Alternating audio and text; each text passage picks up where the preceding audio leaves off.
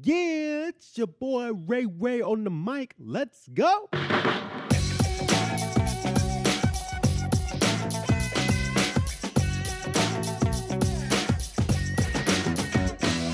Mic check, mic check. Welcome to On the Mic with Ray White, where we share life lessons that encourage self reflection and move you to take action.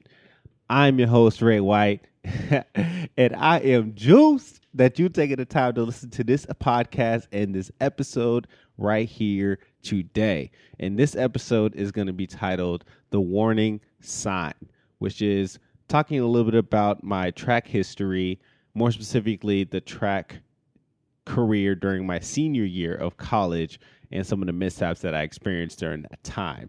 And as you already know, I got some reflective questions for you on the end of the episode. So make sure that you listen to the full episode and hear the questions at the end. And again, I am just thankful that you're taking the time to listen to this.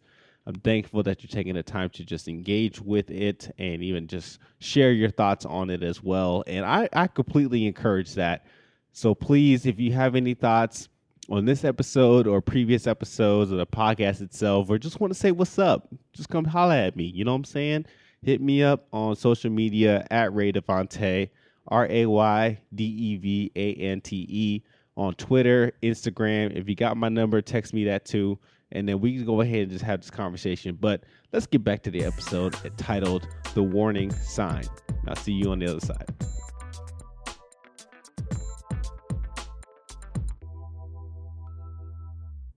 In my final year of collegiate track, I was chasing my personal best triple jump record and trying to get back to my glory days of my freshman year, where I was also a conference champion.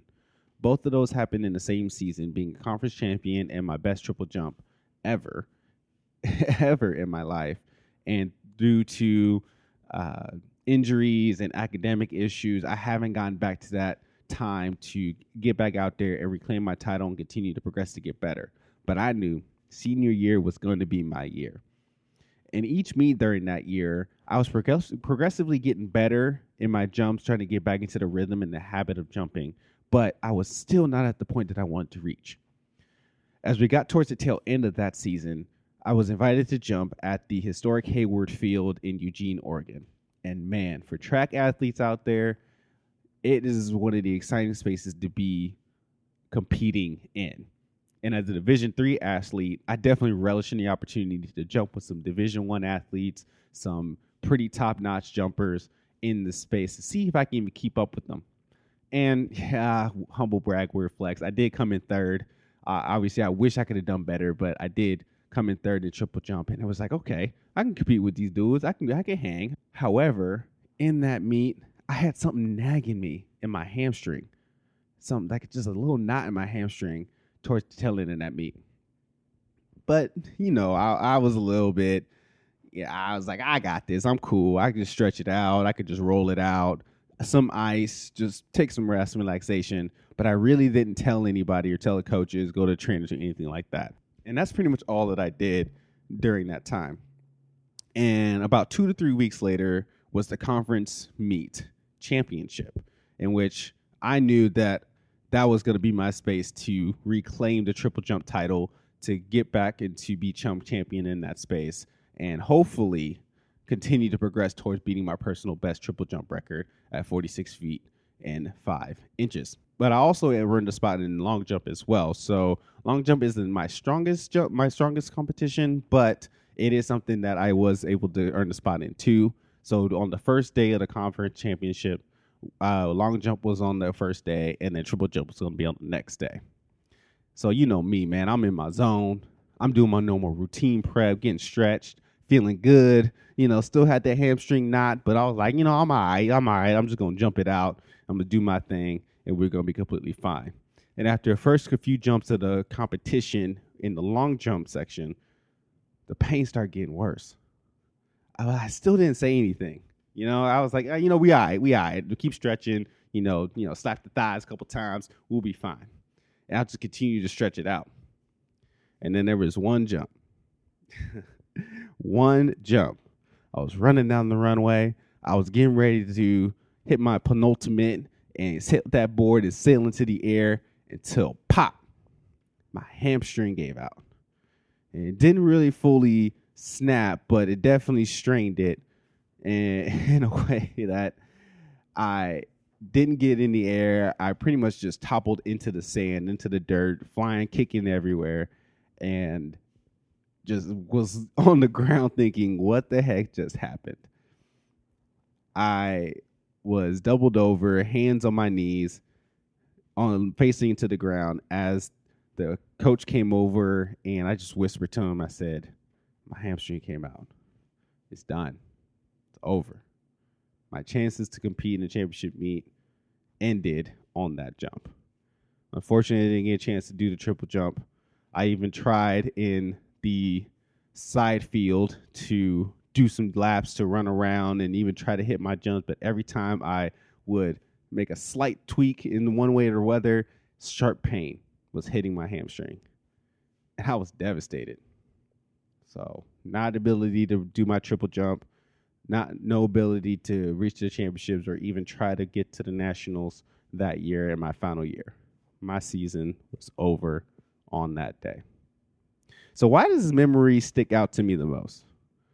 Well, trying not to live in regret, but I did live in regret in some the, in some instances by not telling anybody that this was an issue.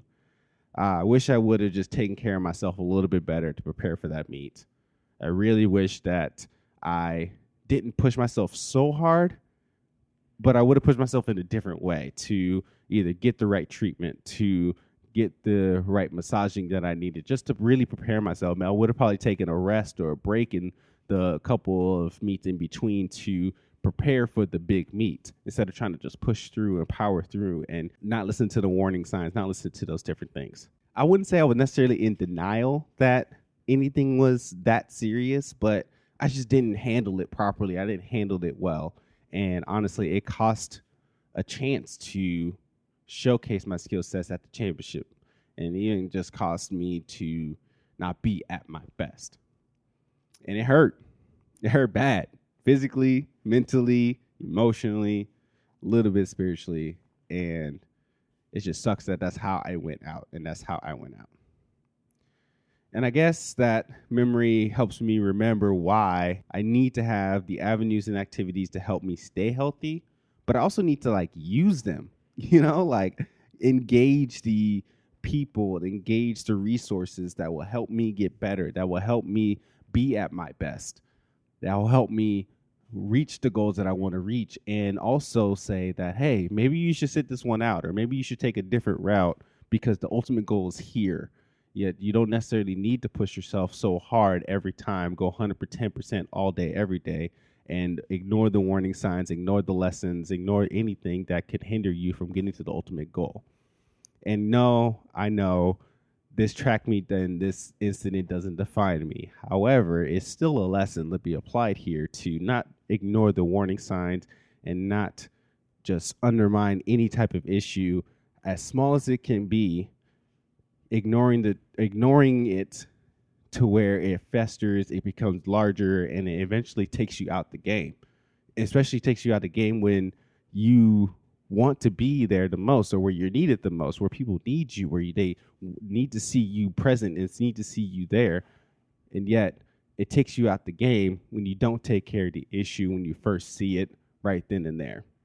Because I don't know, I guess I was afraid that if I stopped, if I took care of it at the Eugene meet, at the U of O meet, that I wouldn't have the, the coaches would sit me out and wouldn't have the ability to jump at the meet, at the conference meet. However, I wouldn't have known that. Uh, I gambled and it unfortunately went wrong for me. And that's something that I realized in other spaces in my life that I can't take those types of gambles. I can't take those types of risks, especially if there are other people counting on me and when my health is in the in, on the line uh, when my when success is at the at the grasp and the end goal is needing to be there to take a gamble that could risk it all and lose it all. So that's my that's my thought process for all this is just don't ignore the problems as small as they can be. Don't ignore them, whether they are in your past or in your attitude or in your character that because those things whatever's in your heart or whatever that is uh, occurring in your life if they're not treated well they could take you out you know those things can like truly take you out of the game when you where you are needed the most so we got to take care of these things right when we see them and not let pride or uh, sense of embarrassment or fear of being taken out of the the short term game because the, it's the long game here. It's the end goal. It's not the the quick wins here. It's not the little things here and there that we're trying to obtain. It's the the big goal, the big cheese that we want to strive towards. It's that championship that we want to get to. And in order to get to that championship, we got to make sure that we do all the right things at the very beginning, which could mean sitting out uh, for a player two or taking the right health steps here and there so that way we can reach our goals so that we can end the race well and then we can get there well. I mean my mentor said that yeah you can you can uh, do you can you can fake it for a while or you can ignore the problems for a while but eventually it's going to come bite you in the butt. And if we don't take care of the business today it's going to get us in the end. And that's that we want to end the race well. We want to finish well. So let's find ways to encourage one another be aware of the warning signs but also be aware of what makes us healthy.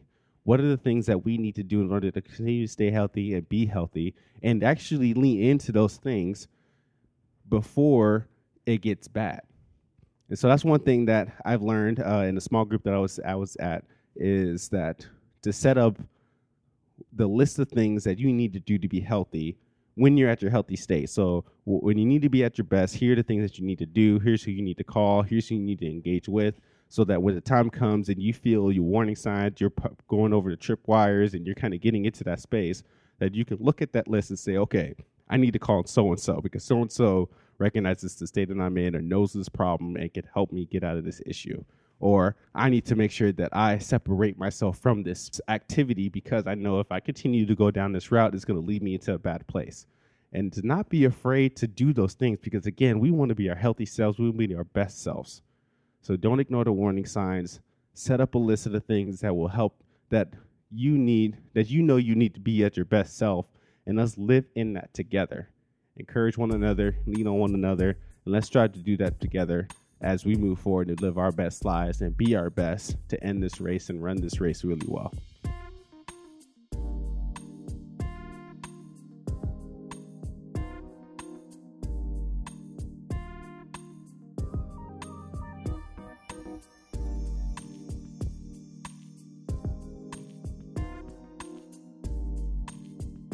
Now, y'all will probably listen to that episode and think to yourself, like, I already do that, right?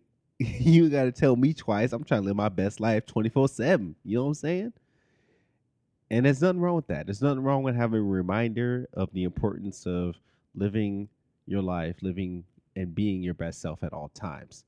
And knowing what the warning factors are that can help trip you up, but also recognizing what does your best self even look like and doing the things that you need to do to ensure that you are living and operating in that space at all times because that's really important as well. Because that's what we're working towards right? I mean that's why we you know let's work to be our best selves. Why we want to be working to our worst selves. So let's work to be our best selves. And by doing that we got to find a rhythm and the community that will help keep us going. Because i know for me personally i'm doing this because my family depends on me. They depend on me to be at my best because I'm doing it for them. You know, like I got to be strong for them. I got to be there for them, be present for them.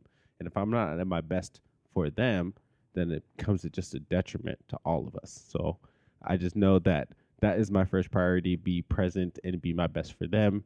And I know, but if I continue to do that well there, that it will ripple and replicate in other areas that I'm active and involved in. My question for you is, what does your best self look like? And my second question then would be what business do you need to take care of today? Like right now.